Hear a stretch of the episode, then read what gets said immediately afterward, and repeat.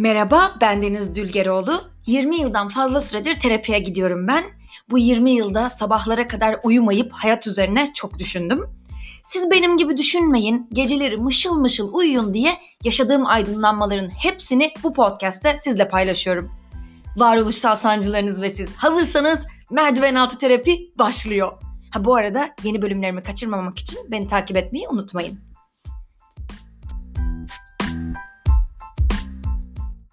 Hello. Merdiven altı terapinin 85. bölümüne hoş geldiniz. Nasılsınız efendim? Umarım iyisinizdir. İyi değilseniz de hiç sorun değil. Ben iyi değilim. Ay böyle deyince de çok iddialı oldu ya. Yani hani iyi değilim yani. Ekstra kötü bir şeyim de yok da kendimi vallahi pek iyi hissetmiyorum. Ee, birkaç gündür. Yani şöyle söyleyeyim. Dün köpeğim kaşınmaya başladı ve veterinere götürmem gerektiğini anladım. Bugün köpeğimi veterinere götürmem gerekmeseydi beni çok zor çıkarırdınız yataktan. Zaten köpek sahibi olmak galiba biraz bu yüzden iyi. Hiç istemeye istemeye ağlaya ağlaya çıkıyorsun o yataktan yani. Ve sonra çıktıktan sonra da fena olmadı sanki ya hani. İki insan gördük dışarıda ki gerçekten öyle oldu. Eski ajanstan e, bir arkadaşımla karşılaştım önce. Sonra ben geçerken tekeldeki Bayram abi bağırdı sana birkaç kargo geldi diye. Bir de o böyle hep şakalı falan giriyor. Şşt mahallenin en güzel kızı falan diye.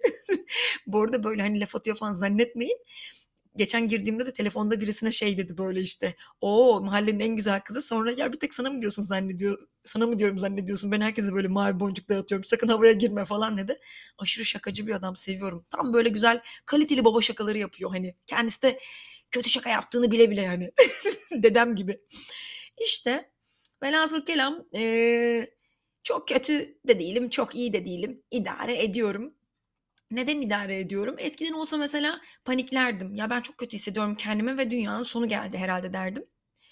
Ama terapiye giden bir insan olarak terapistim, eski terapistim. Zaten şu anda gittiğim psikanaliz olduğu için psikanalist yani analist oluyor. Bir gün bundan da ayrıca bahsedeceğim. Neyse terapistim bana şey demişti. Ben böyle çok paniklemiştim kötü hissettiğimde. Bütün bu terapiler boşa mı gitti? Ben işte yine döndüm dolaştım aynı yere geldim diye. Aynı yere gelmedin aslında. Daire çizdiğini zannediyorsun ama aslında spiral çiziyorsun demişti. Yani aynı yerden geçiyor gibi görünüyorsun ama aslında çok daha yukarıdan bir yerden geçiyorsun. İz düşümün aynı noktaya denk gelse de. Çünkü neden? Sen okudukça kitapları, izledikçe filmleri, belgeselleri, terapiye gidip kendini sorguladıkça, düşündükçe, geliştirdikçe kendi kendini inşa ediyorsun ve inşa ettikçe yükseliyorsun. O yüzden iki boyutlu düşünme. Gitgide yükseldiğin için aynı yerden daha yüksekte, daha yukarıdan geçiyorsun demişti. Ve bu düşünce beni rahatlatıyor. Yani artık şunu söyleyebilirim ki size hayatta zaten herhangi biri işte mutluluğun on sırrı falan deyip de bundan sonra hep çok mutlu olacaksınız derse bullshit yani. Bullshit'in de Türkçesi yok ya güzel. Yani ne ne diyeceğiz işte palavra palavra yani. Ama palavra deyince şöyle ağız dolusu küfretmek olmuyor. O yüzden hiç inanmayın böyle şeylere. Ama şuna inanabilirsiniz ki insan e, donanım sahibi oldukça kötü olmakta iyi olmaya başlıyor. Kötü olmayı, dayanmayı, bunu daha kolay atlatmayı, e, bununla başa çıkabilmeyi öğreniyorsunuz bence. Artık 37 yaşına gelmiş bir insan olarak doğum günüm 8 Haziran'da. İyi ki doğdun Deniz. Çok teşekkür ederim. E, artık size bunu söyleyebilirim. Ve o yüzden de kendinizi beslemenizin çok önemli olduğunu düşünüyorum ben hayatta. Yani beslemek derken filmlerle, kitaplarla ve tabii ki vücudunuzu da diyorum ve artık konuyu bağlıyorum. Ee, Şampiyonların Beslenme Programı isimli bu bölümde sizler için son zamanlarda okuduğum, izlediğim, e, faydalandığım kaynakları toparladım böyle. E, ve böyle madde madde şimdi elime de alarak That's What She Said anlatacağım size. Kendimi kötü hissediyorum deyip sürekli gülmem de pek inandırıcı olmadı. Ay ben ne yapayım? Böyle de bir insanım işte ya. Evet. Birinci maddemizde ne var listede? Schopenhauer'ın Aşkın Metafiziği. Bu arada bütün bu saydıklarımı Instagram'dan beni takip ediyorsanız zaten paylaşımlarımı yaptıkça görmüşsünüzdür. Hepsini değil de şimdi bazılarını hatırlayacaksınız. Evet Aşkın Metafiziği kitabı bir kere hiç Schopenhauer okumadıysanız iyi bir başlangıç kitabı olabilir diye düşünüyorum. Bendeki Yapı Kredi yayınlarının çok ince 79 sayfa bir kitap. Boş sayfalarını falan da sayarsak 70'e falan düşer bence. Zaten bir kısmı giriş. Bu arada kitabı tamamen ticari bir bakımdan ele almam. Özünde kaç sayfaymış diye anlatmam. Benim sinirlerim bozuldu pardon. Ee, bir kısmı girişte Schopenhauer'un felsefesini özetle anlatıyorlar. Sonra aşkın metafiziği var. Sonunda da Schopenhauer'dan seçmeler var. Ee, kendisi birazcık seksist ve e, pesimist bir insan. Bayağı da bence fazlasıyla e, karanlık bir insan. O yüzden özetle bize şunu söylüyor. Aşk dediğimiz şey diyor aslında biz birey olarak aşk yaşadığımızı zannediyoruz ama aslında biz insanlık denilen bu türün hayatta kalmaya çalışan bu türün e, örnekleriyiz ve bizim amacımız aslında sadece soyumuzun devamlılığını korumak ve insan ırkının yeryüzünde devamlılığını sağlamak. O yüzden de bizim DNA'mıza kodlanmış olan şey üre ve senin için DNA'nın en güzel birleşeceği, ortaya böyle en kaliteli bebeklerin ortaya çıkacağı şekilde üre. O yüzden sen özetle şerefsiz bile davransa sana aslında içten içe anladığın için onun DNA'sıyla seninkisi çok iyi örtüşür. Mesela senin çenen küçüktür, onunkisi büyüktür. Senin kalçan dardır, onunkisi geniştir.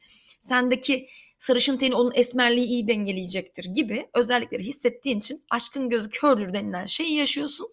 Kör kütük aşık oluyorsun ve o yüzden de diyor ki e, sonunda eğer bebek yapma amacıyla sadece cinsel ilişki yaşanırsa o cinsel ilişkiden sonra gelen böyle bir moral bozukluğu, bir kafa e, düşüklüğü vardır ya o da diyor ki işte şu yüzden sen aslında senin kodunda yazılmış olan hedefe ulaşamadın. Senin bu eyleme geçmenin sebebi türünün devamlılığını sağlamaktı. Sen boşu boşuna sevişip bıraktın yarı yolda ve o yüzden de tamamlanamadığı için bu eylem e, kendi içinde bir mutsuzluk yaşıyorsun diyor. Yani e, bu kısımlara katılıyorum. Tabii ki bazı yerlerde çok faşist yaklaşıyor. E, bir kadının şişman olduğu için ya da yaşlı olduğu için kesinlikle beğenilemeyeceği gibi çok radikal söylemleri var. Ben içinde bulunduğumuz dönemde artık insanın e, düşüne düşüne bu sınırları esnettiğini düşünüyorum. Ama tabii ki nereye kadar esnetebiliriz? Bu da bir tartışma konusu, konusu olsun. Çünkü şimdi ben gerçekten e, fikrimi söylersem burada beni çarmıha gerersiniz. Ama ne yazık ki evet işte beden olumlama falan desek de niye olumlamaya çalışıyoruz? Kendiliğinden neden olumlu değil? Çünkü içgüdüler ne yazık ki hala erkekte de yakışıklık kavramlarını bize dikte ediyor. Kadında da hani bir şekilde dikte ediyor. Hepimizin güzel ya da yakışıklı dediği insanlar tesadüf mü ki bu dizilere aynı insanlar oynuyor? Hani neden yoldan geçen vatandaşlar çıkamıyor TV ekranlarına? Çünkü az buçuk hepimiz aynı şeye güdülenmiş durumdayız. Ee, yani kitabı okuduktan sonra çok fazla şey tartışmak isteyebilirsiniz arkadaşlarınızla ya da çıktığınız date'lerde eğer insanlarla buluşuyorsanız. E, hatta ben sevişmeden sonra yaşanan o düşük kafada oturup Schopenhauer'ın e, bu tezini yatakta birbirine köz köz bakarak oturmak yerine tartışabileceğinizi düşünüyorum. Evet, ikinci kitap e, Düğümler. Bana bunu çok kıymetli bir terapist tavsiye etti. Şöyle, ya söylemeyeceğim neyse. E, söylemeyeceğim, söylemeyeceğim. Bu e, Lang isimli çok kıymetli bir e, psikiyatristin kitabı. Böyle şiirimsi pasajlardan yani şiir diyebiliriz aslında böyle hani şiirlerden oluşuyor. Ee, ve kendisi eğer araştırırsanız göreceksiniz ki şöyle bir iddiası var. Psikopatolojinin yani psikiyatri biliminde aslında hastalık olarak tanımlanan durumların e, hastalık olmadığını ispatlamaya çalışan biri. Yani şöyle söyleyeyim deminki kitapta kullandığım kelime olan şerefsizliği açıklayacak olursam hani biz şerefsizlere düşüyoruz ya yani çoğumuz düşüyoruz hani e, şey denir ya deveye diken insana şey yapan yaranır mesela. Şimdi bu niye var bu laf? Çünkü ister istemez bize kötü davranan insanlardan hoşlanıyoruz. Ve bunların ne yazık ki insan doğasının normal bir parçası olduğunu savunuyor ve işte bunların da düğümler olarak tanımlıyor. Yani bunlar bizim çözemeyeceğimiz durumlar. Bunlar insanlığın var olduğu sürece yaşayacağı şeyler. O yüzden de bu e, tuhaf durumlar hiçbir zaman hiçbir psikiyatristin çözemediği, insanlık devam ettikçe devam eden durumlar üzerine şeyler yazmış. O yüzden de size onun yazdığı şeylerden e, Şimdi simultane çevirerek birkaç bir şey okumak istiyorum. İlk yazdığı şeyde diyor ki onlar bir oyun oynuyorlar. Onlar bir oyun oynamıyormuş gibi yaparak bir oyun oynuyorlar. Eğer onlara bu oyunu gördüğümü gösterirsem kuralları kırmış olurum ve beni cezalandırırlar. O yüzden onların oynadığı oyunu görmüyormuş gibi yapma oyununu oynamak zorundayım. Çok iyi değil mi? Burada çevirimde hatalar olduysa affola. İkinci kısımda da baya komplike bir dili var ee, ama simultane çevirmeye çalışacağım. Onlar eğlenmiyorlar. Onlar eğlenmezse ben de eğlenemiyorum. Onları eğlendirmeye başlarsam o zaman ben de onlarla eğlenebilirim. Ama onları eğlendirmeye çalışmak eğlenceli değil. Bayağı zor iş. Onların neden eğlenmediğini çözerken eğlenebilirim. Ama onların neden eğlenmediğini çözmekten eğlenmemem lazım. Ama aslında e, onların neden eğlenmediğini çözerken eğlenmeme rağmen bundan eğlenmiyormuş gibi yapmak eğlenceli. Küçük bir kız geliyor ve bana diyor ki hadi eğlenelim. Ama eğlenmek vakit kaybı çünkü onların neden eğlenmediğini çözmemize yardımcı olmaz. İsa senin için çarmıha gerilmişken sen hangi cüretle eğlenirsin? O eğleniyor muydu? yani bayağı güzel, bayağı güzel bence. Ee, adamın yani birinci sayfadan dehasına ikna oldum ben. Diyorum ve üçüncü kitabıma geçiyorum listedeki. Ee, There's a Boy in the Girls' Bathroom. Bu bir, e, ben bunu bu arada İngilizce kitap, İngilizce bir kitap bu ve e, orijinal dilinde okumak istedim. Bir sahaftan aldım 5 liraya. yani Türkçesi bile şu an kaç liradır bilmiyorum. Türkçesi yoktu bu arada galiba. O yüzden herhalde İngilizce almıştım. Ee, bir çocuk kitabı aslında ama neden çocuk kitaplarını yetişkinlerin okuması gerektiğini bir kez daha hatırlattı bana. Kitapta e, klasik jargonla zorba diye tabir edebileceğimiz bir çocuk ana karakter. Okulda hiç kimsenin sevmediği, aşırı huysuz, herkese kötü davranan bir çocuk. Ve bu çocuğun e, okuldaki hallerini gördükten sonra onun iç dünyasına tanık olmaya başlıyoruz. Bu kadar dışarıdan zorba görünen bir çocuk aslında e, evde çok mutsuz ve hiç sevilmediğinin de okulda farkında. O yüzden de kendisini bir canavar olarak hissettiği için sevilmeye çabalamak yerine bu rolü kabullenmiş ve evde böyle sadece oyuncaklarıyla oyuncakların hepsini konuşturuyor böyle bir sürü hayvan oyuncağı var. Onlarla bir tek kalbini açarak böyle kalbini açarak deyince de şimdi böyle çok cheesy oldu ama hani onlarla samimi davranıyor neyse. Ve şey çok güzel hani kitap hiç böyle e, nasıl diyeyim yapay sahte bir kitap değil. Bayağı böyle gerçekten çok güzel bir dili var. Hani çok samimi bir şekilde gerçekliği anlatıyor. Çocuk böyle bayağı sert falan konuşan bir çocuk. Neyse sonra okula bir tane şey geliyor. E, ne denir ona? Danışman. Psikolojik danışman geliyor. Ve çocukla görüşmeye başlıyor çocuğu o kadar güzel çözmeye başlıyor ki, o kadar güzel çözmeye başlıyor ki çocuk gitgide gitgide ona açılıyor ve en sonunda psikolog okuldan e, ayrılacağını söylediğinde senden nefret ediyorum diyor. Ondan da böyle aşırı böyle ona nefret kusarak ayrılıyor. Ama artık o danışman onda bir dönüşümü başlattığı için çocuk eski haline geri dönemiyor. Ve sonra e, sonrasını okuyun. Yani kitabı okurken böyle hem e, o yaşlarımı hatırladım hem de gerçekten böyle şeyi hatırladım. Yani kötü insanlarla ilgili de hep bunu düşünürüm. Kimse kötü doğmadı. Yani bir yerlerde birisi onu çok fena kırdı. Bir şeyler yanlış gitti. Ve o da kötü olmayı seçti. Yani hangi bebek gerçekten kundaklı hali düşünün. 6 aylıkken elinde bıçakla ben bu dünyanın düzenini bozmaya geldim. Hepinizin mahvedeceğim diyebilir. Yani tabii ki hani DNA'mıza kodlanmış bazı şeyler var ama o bebeğin iki farklı ailede yetiştirildiğini hayal edin. Yani şizofreni hastalığı için bile bugün bu konuşuluyor. Yani o bebek eğer çok ağır baskı altında ona çok sevgisiz, e, sevgin esirgendiği bir ortamda büyütülürse çok başka bir şekilde bir yetişkine dönüşür. Gerçekten sağlıklı bir sevgi alırsa, özel ihtiyaçları fark edilirse, ilgilenilirse onunla, e, yaptığı hatalarda kızmak yerine neden yaptığını anlaşılması sağlanırsa çok çok çok daha normal bir insan olup topluma karışabilir. O yüzden empati kurmak için de bence hatırlamamız gerekiyor. Yani birbirimize saldırıp linç etmeden önce de bence birbirimizi anlamaya çalışsak çok daha faydalı olacak ama işte herkesin bu kadar ne yazık ki düşünmeye vakit ayırdığını düşünmüyorum diyorum ve bir sonrakine geçiyorum. Mothers Who Can't Love A Healing Guide for Daughters. Bu Susan Forward'ın bir kitabı. Çok satanlar listesine girmiş bir kitap. Genelde böyle kitapları okumam ama sevemeyen anneler, sevgisiz anneler diye Türkçe'ye çevrilmiş ve kızlar için bir iyileşme rehberi gibi çevrilebilir. o yüzden başlığı sebebiyle tamam dedim yani çok satan bir kitap diye itilmeyeceğim. Önyargılı olmayacağım ve okuyacağım. Ve okumam gerçekten de iyi oldu. Çünkü gerçekten e, herkes bütün sorunlarla ilgili bence en üzücü olan şey şu oluyor. Sorunlarımızın bir tek bizde olduğunu zannediyoruz. Hani spesifik olarak o hikaye sizde var. Dünya üzerinde kimse bunu yaşamamıştır. Hani o klişe Nasrettin Hoca fıkrasıyla damdan düşen hali damdan düşen anlar ya. Sen damdan düşen başka birini görene kadar kendini yalnız hissedersin. Ne zaman başka bir damdan düşen daha gördün hani o abi ben de aynen öyle düştüm. Benim de aynen işte pelvisim şu şekilde kırıldı. Doktor şu ilacı verdi falan deyince oh dersin ya. Belki kötü ama kötü geliyor kulağa ama insan bencil olduğu için birisi daha benle bu acıyı çekiyor bir yerde dersin ve artık rahatlarsın. O yüzden bu kitabı okuduğumda dünyada birçok e, kadının daha çünkü bunu yazan psikiyatrist de psikolog daha doğrusu şeyleri anlatıyor. Kendi klinik vakalarını anlatıyor ve çok vaka görmüş.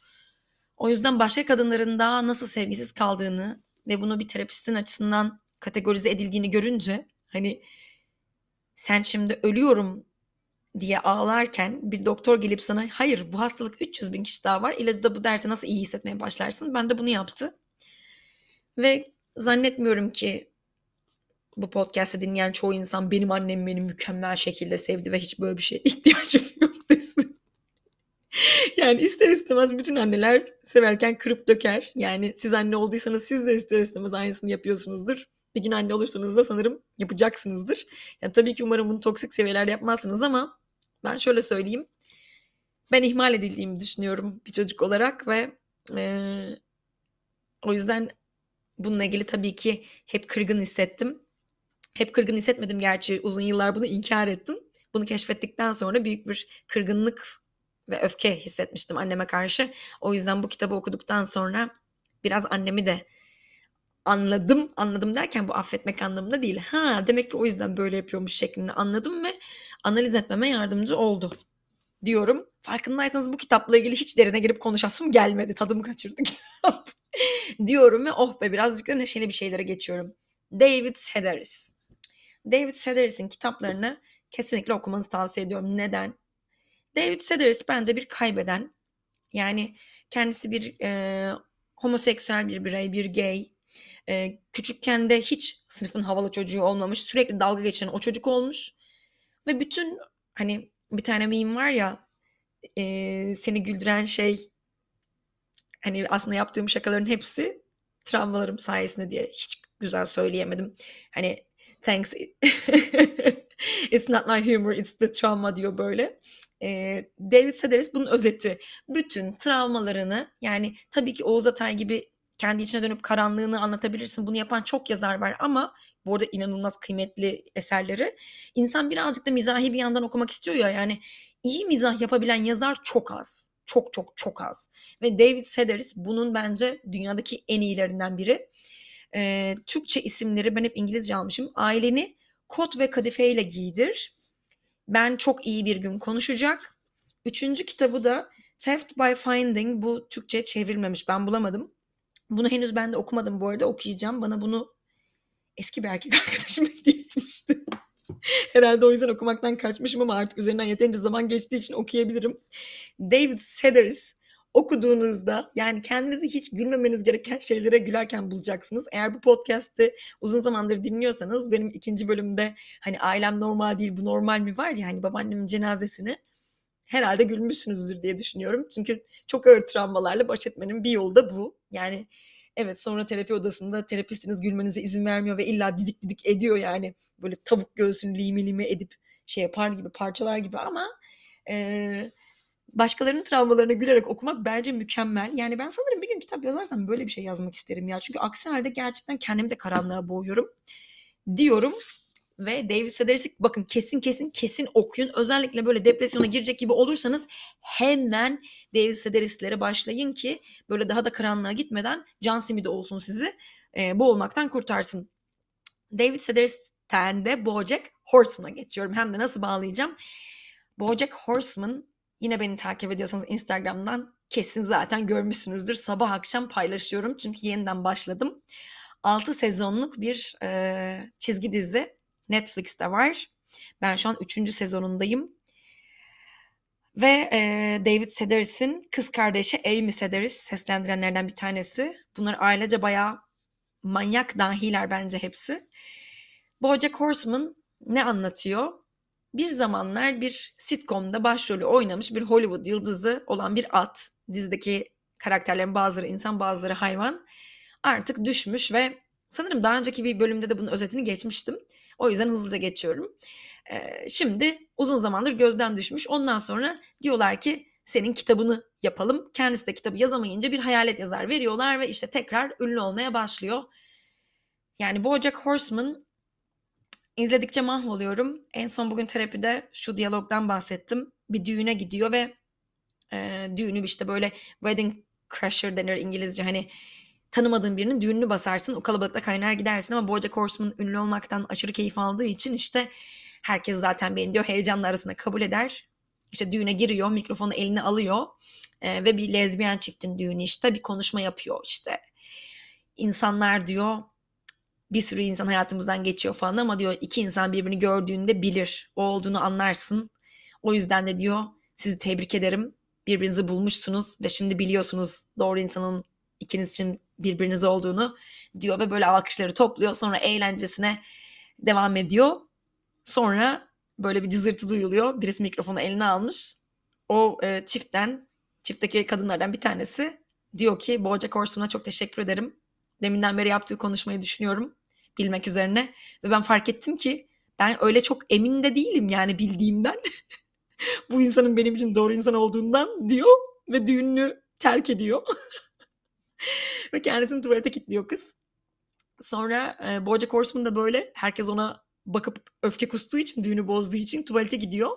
Kızın kendini kilitlediği tuvalet kabinin önünde ona bir konuşma yapıyor. Diyor ki sen diyor benim söylediğime bakma diyor. E, settle down et yani yerleşik hayata geç yuva kur gibi bir anlamda.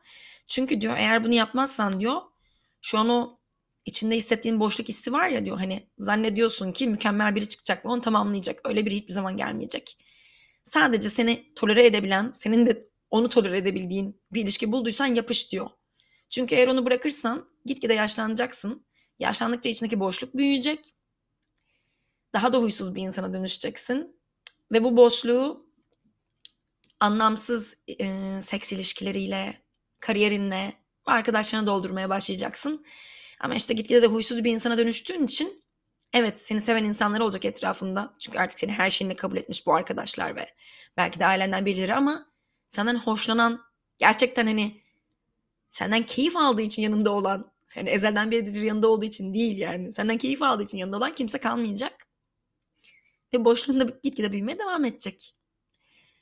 O yüzden diyor ve sen de artık kimseyi beğenemez hale geleceksin. İnsanlar da seni beğenemez hale gelecek ilişki kurmak imkansızlaşacak. Şimdi diyor sakın, sakın diyor bırakma onu, git yapış. Tabii bütün bu konuşmayı aslında kendisine yapıyor Bojack. Ben de dinlerken tabii kendi üzerime alındım ve çok koydu. Vallahi ne yalan söyleyeyim çok koydu. Sonra bugün gittim analizde divana yatıp bunu anlattım. Ve bir sonraki maddeye geçiyorum. Bojack Horseman'ı kesin izleyin. Kesin izleyin bakın. Ee, NTV'nin YouTube sayfasına gidiyorsunuz. Söz ve müzik Sezen Aksu belgeselini açıp izliyorsunuz.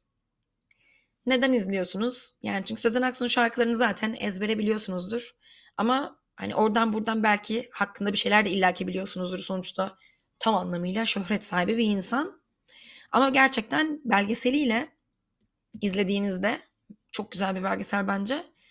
E, çünkü Sezen Aksu'nun kendi verdiği röportajlardan kısımlar da var. Kendi ağzıyla anlattığı hikayeler var. Yani bir insanın sanatçılığın öyle oturup stüdyoya girip kayıt yapmaktan ibaret olmadığını anlıyorsunuz. Ben mesela bir müzisyen olarak kendisini tanıtan bir insan gördüğümde aradaki farkı buradan anlıyorum. Ee, bir sanatçı yaşamıyla da sanatçı oluyor. Yani öyle senin benim gibi memur hayatı yaşayıp da hani 9'da kalkıp da bence 12'de pek yatamıyor. İster istemez onu sanatçı yapan o hayatı farklı yaşama şekli işte hayatının da hayat hikayesine de yansıyor ve bir sürü delilik hikayesi oluyor. Yani bu yüzden daha önce bir podcast bölümümde bahsetmiştim. Ee, karanlık ihtiyaçlarımı nasıl bastırırım galiba bölümün adı. Anthony Kiedis'in hayat hikayesini okuduğumda hani daha gençken evi terk etmiş, terk edilmiş evlerde, boş evlerde yaşamaya başlamış müzik yapmak için manyakça bir hayat yani. Gitmiş bir binanın çatısından atlıyor havuza, bütün kemiklerini kırıyor falan. Yani içi içine o kadar sığmıyor ki gerçek bir deli. Sezen Aksu da böyle. Ee, 1995 yılında Erol Evgin'in bir programına çıkıyor. Orada Onunla Tunç'la bir hikayesini anlatıyor. Ee, Onunla Tunç'la bir kavga ediyorlar bunlar ve sonra Onunla Tunç kapısını çalıyor Sezen Aksu'nun. Özür dilemek için gelmiş ama Sezen Aksu çok sinirli. Ve diyor ki bana tabancamı getirin diye bağırıyor. Evinde de bir tane tabanca var. Aslında böyle ne denir ona? Kuru sıkı atıyor tabanca ama aşırı derece gerçeğe benziyormuş. Tabancasını alıyor. Eline ve onunla Tunç hayvan gibi korkup böyle bir anda koşmaya başlıyor böyle dört nala ve ondan sonra Sezen Aksu elinde tabanca sokakta onunla Tunç'u kovalıyor. Ve o gün de e, Levent Karakolu'nda bir tane hırsız ihbarı olmuş. Hırsız arıyorlarmış. Sezen Aksu böyle silahla kovalarken onunla Tunç'u Oradan da bir polis gelip Onunla Tunç'un kafasına silah dayıyor hırsız zannedip. Ve Onunla Tunç inanılmaz zor bir gece yaşıyor. Sonra Sezen Aksu da aşırı derece pişman oluyor. Ondan sonra işte tamam diyor özür dilerim diyor. Ben de çok zor bir insanım diyor. Seni diyor yemeğe çıkaracağım. Sonra yemek işte böyle çok güzel başlıyor. Ondan sonra çok güzel başladı derken orada böyle deliriyor. Onunla Tunç'a seni diyor öldürmeyen de bin kabahat diyor. O silahı diyor keşke gerçek olsaydı sana şey yapsaydım falan filan. Sonra galiba yanlış hatırlamıyorsam onunla Tunç'un gözlüklerini ne kırıyor böyle sinirden üstüne basıp. Tam bir böyle hani yani başkası anlatsa olmaz yani zaten. Öyle bir şey yaşadığına inanmazsın. Ama yani Sezen Aksu'nun hani bir sürü daha hikayesi var işte böyle hani zaten öyle şeyler yaşadığı için işte bu kadının normal şeylerle yetinmeyeceğini ya da normal olan şeyden bile bir hikaye çıkarabileceğini görüyorsun. Bu arada izlerken şunu düşündüm. Erol Evgin'in programında renkli lens takıyor. Sonra baktım kliplerinde falan da renkli lens takıyor. Başka bir kadın olsa mesela bir tek Sezen Aksu da yemez herhalde hani. Hemen küçümsemeye kalkar bir sürü insan. Ay renkli lens takmış ne kadar boş işler peşinde. Böyle şeylerde şunu düşünüyorum yani işte bak Sezen Aksu olmuş ama demek ki o da bir şekilde özenmiş. Keşke gözlerim renkli olsaydı diye ve heves etmiş takmış. Yani Schopenhauer da zaten Hani bu Aşkın Metafiziği kitabında anlatıyor yani. İstediğin kadar oku, et, kültürlen. Hepimizin en derinindeki motivasyon aynı.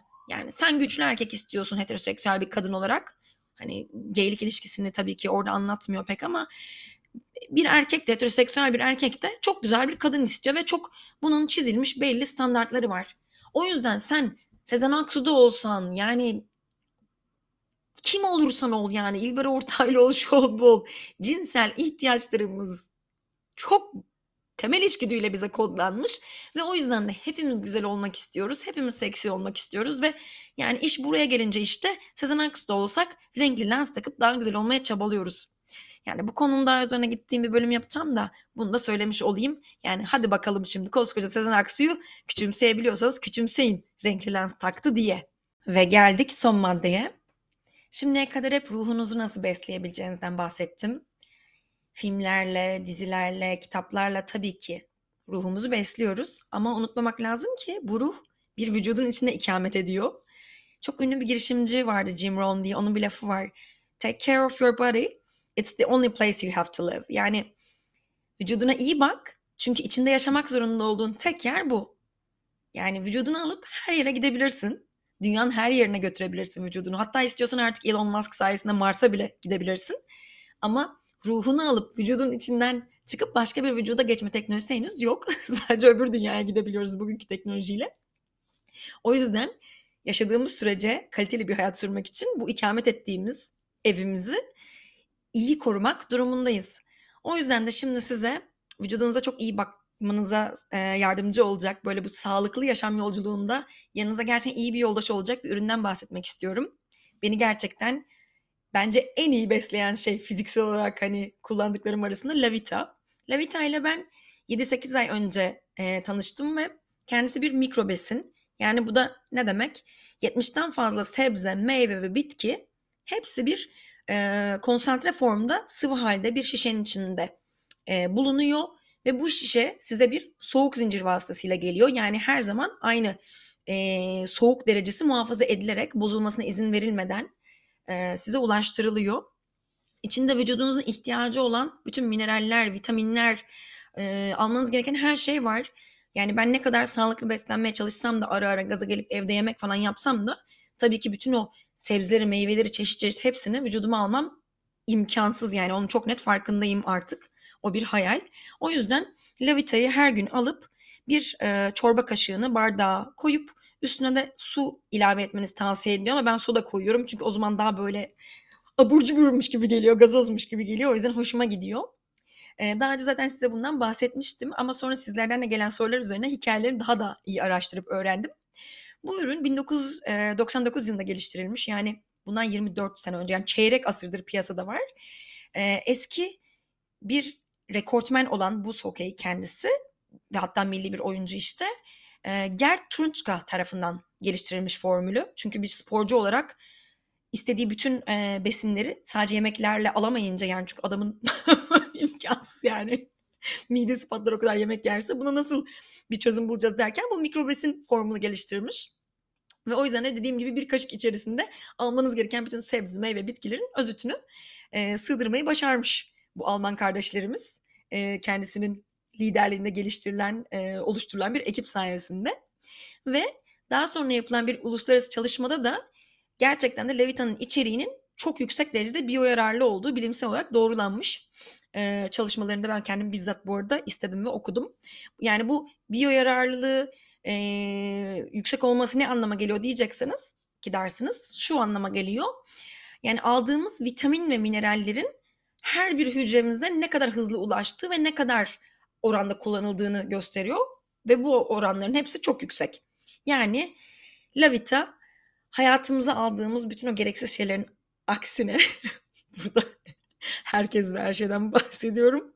Vücudumuz için faydalı olan tüm mikro besinleri yani gerekli olan şeyleri sağlıyor ve sağlığımıza katkı sağlıyor. O yüzden özellikle artık bu uzun bir dönemden çıktık. Yorgun ve bitkin hissediyoruz. Kendimizi bence ve toparlanmaya ihtiyacımız var.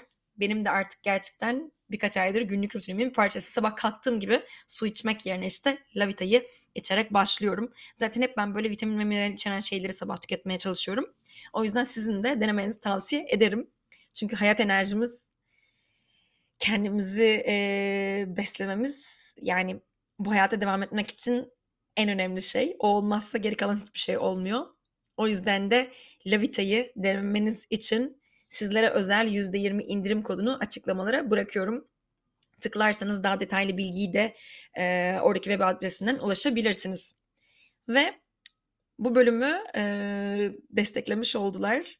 Çünkü çok konsept olarak gerçekten uygundu. Hani böyle bir beslenme programını, bir beslenme ürününün e, desteklemesi. O yüzden böyle bir deneme bölümü yaptık ama bu bölümü çok severseniz, çok paylaşılırsa bence devamı da gelebilir diye düşünüyorum. Bu arada bölümün ismi e, Şampiyonların Beslenme Programı da e, Kurt Vonnegut'un bir kitabı var Şampiyonların Kahvaltısı. Vonnegut diye düzelteyim şimdi aksana yanlış demesinler.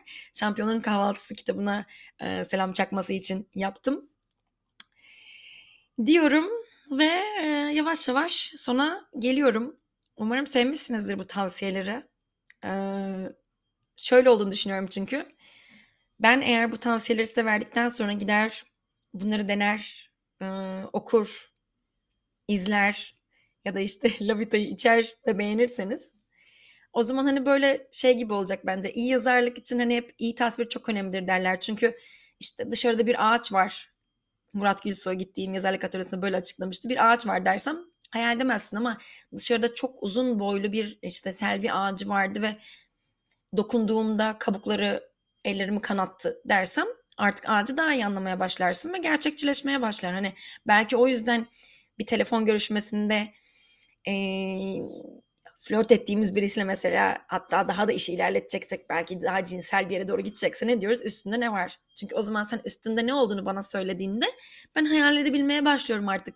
Senin gerçekten orada olduğunu, bu evrende, bu gezegende bir yerde gerçekten bulunduğunu anlıyorum sen bana ayrıntıları verdikçe.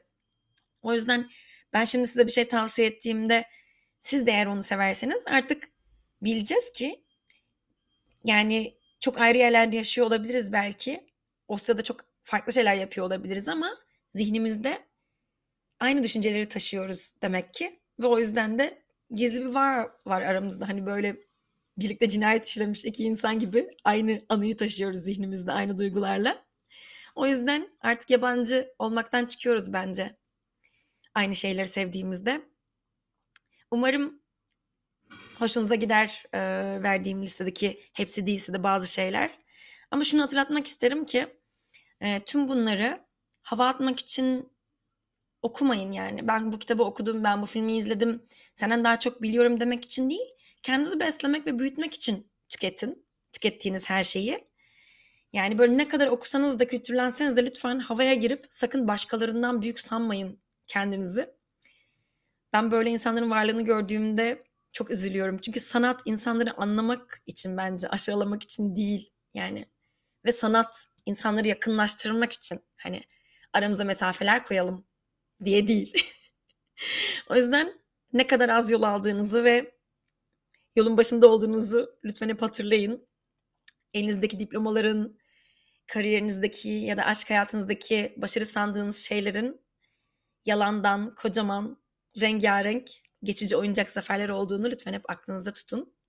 Hepimiz çok ama çok önemsiziz bu evren için. Küçüğüz. Bu yüzden bir küçük iz bırakmak için didinmemiz diyorum. Ve bu bölümün de sonuna geliyorum. Bir sonraki bölümde görüşmek üzere. Güle güle.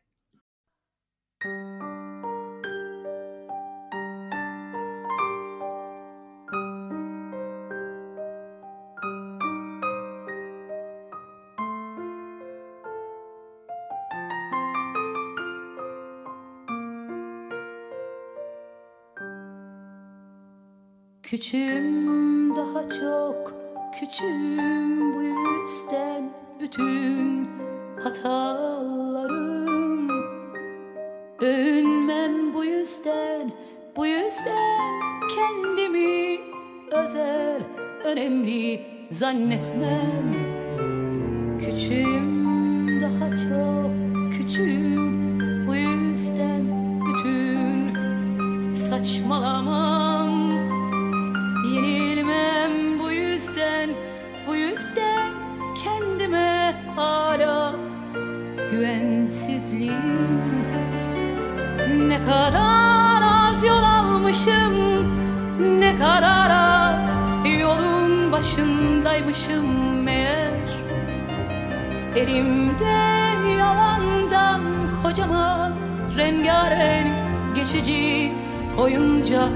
zaferler ne kadar az yol almışım ne kadar az Yolun başındaymışım meğer. Elimde yalandan kocaman rengarenk geçici oyuncak zaferler. Küçüğüm daha çok küçüğüm bu yüzden bütün korkularım. Gururum bu yüzden, bu yüzden çocuk gibi korunmasızlığım. Küçüğüm daha çok, küçüğüm bu yüzden sonsuz. Endişem Savunmam bu yüzden, bu yüzden bir küçük iz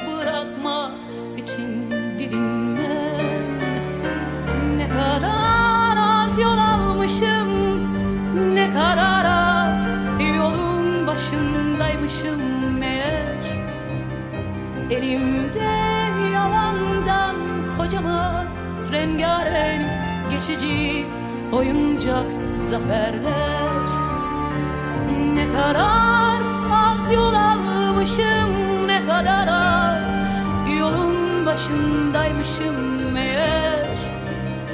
Elimde yalandan kocaman rengarenk geçici oyuncak zaferler Küçüğüm daha çok küçüğüm